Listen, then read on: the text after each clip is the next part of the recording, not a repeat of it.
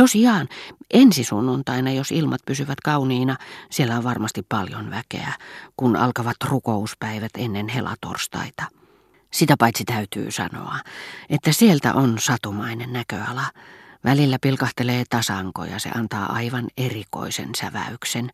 Kirkkaalla säällä näkee Vernöin saakka ja ennen kaikkea sieltä erottaa yhtä aikaa paikkoja, jotka tavallisesti näkee erillään toisistaan, niin kuin Vivonnen joen ja Saint-Assis-le-Combreen vallihaudat, joiden välillä on korkea puurivi, tai niin kuin kaikki Jouille Vicomten kanaalit, Kadiakus viike komitis, kuten tiedätte.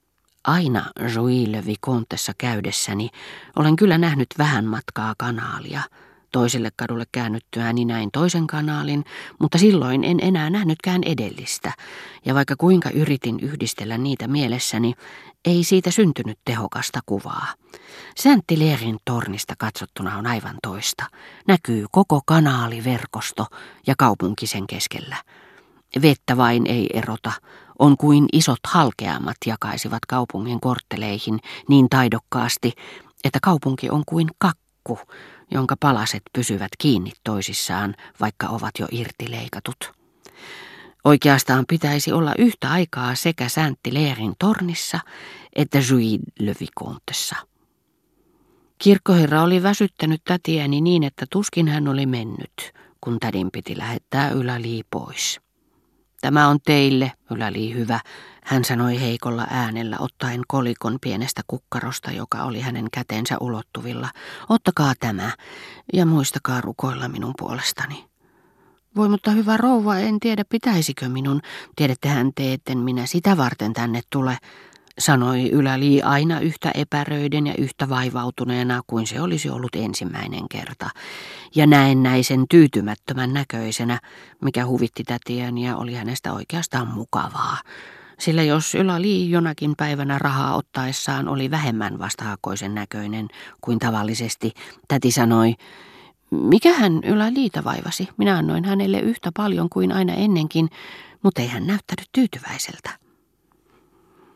Minun käsittääkseni hänellä ei kuitenkaan ole valittamista, huokaisi Françoise, jolla oli taipumus pitää pelkkänä pikkurahana kaikkea sitä, mitä täti antoi hänelle tai hänen lapsilleen, ja kiittämättömälle hupakolle tolkuttomasti tuhlattuina aarteina niitä kolikoita, jotka joka sunnuntai pantiin yläliin käteen, mutta niin vaivihkaa, ettei Françoise koskaan onnistunut näkemään niitä. Ei niin, että François olisi halunnut itselleen rahan, jonka täti antoi yläliille. François hyötyi tätini omaisuuksista aivan riittävästi. Hän tiesi, että isäntäväen rikkaudet samalla korottavat ja kaunistavat kaikkien silmissä palvelijatarta, ja että hän, François, oli kuulu ja kunnioitettu kompreessa. Vicomtessa ja muilla seuduin tätini lukuisien maatilojen, kirkkoherran tiheitten ja pitkien käyntien, tyhjennettyjen vissypullojen häkellyttävän määrän takia. Hän oli saita pelkästään tädin vuoksi. Jos hänen korkein unelmansa olisi toteutunut ja hän olisi päässyt hoitamaan tädin omaisuutta, hän olisi varjellut sitä muiden hankkeilta kuin emo, petomaisen säälimättömästi. Hänestä ei olisi kuitenkaan ollut varsin paha, vaikka täti, jonka hän tiesi parantumattoman avokätiseksi, olisikin tyydyttänyt antamisen haluaan, jos hän vain olisi antanut rikkaille. Ehkä François ajatteli, että koska he eivät tarvinneet tätini lahjoja, ei ollut oletettavissa, että he olisivat pitäneet tädistä niiden vuoksi.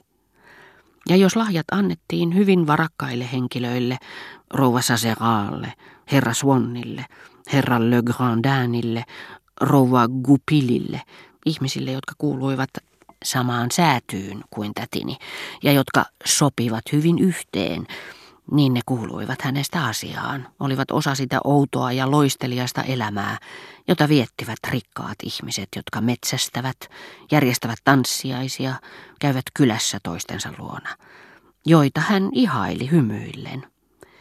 Mutta tilanne ei ollut enää sama, jos tätini anteliaisuudesta pääsivät osallisiksi ihmiset, joista François sanoi, samanlaisia kuin minäkin, eivät yhtään minua ylempänä, ja joita hän halveksi eniten, paitsi jos he sanoivat häntä François rouvaksi ja olivat mielestään hänen alapuolellaan.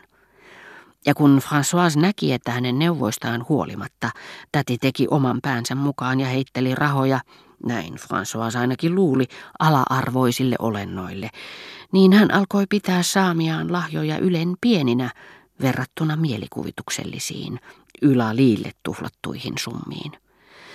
Niin mahtavaa maatilaa ei ollut Combreen tienoilla, etteikö François kuvitellut Yläliin voivan ostaa sitä kaikella, mitä käynneillään ansaitsi. Yläli tosin arvioi samalla tavoin Françoisin suunnattomat ja kätketyt rikkaudet. Tavallisesti kun Yläli oli mennyt, François ennusti hänelle synkkää tulevaisuutta. Hän vihasi ja pelkäsi Yläliita ja luuli, että hänen piti näyttää ystävällistä naamaa, milloin tämä oli paikalla. Hän otti vahingon takaisin, kun Yläli oli lähtenyt.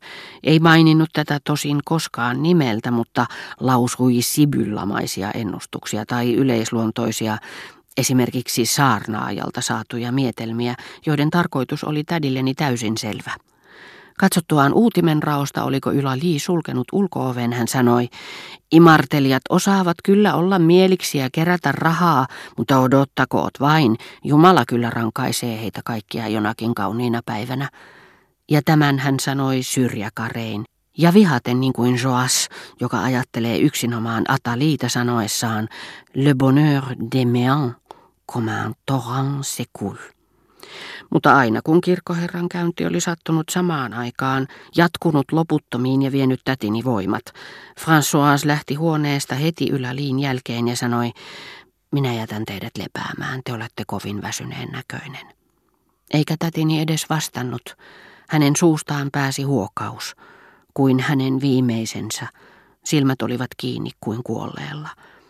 Mutta tuskin François oli päässyt alakertaan, kun talossa kajahti neljä rajuakin rajumpaa soittoa.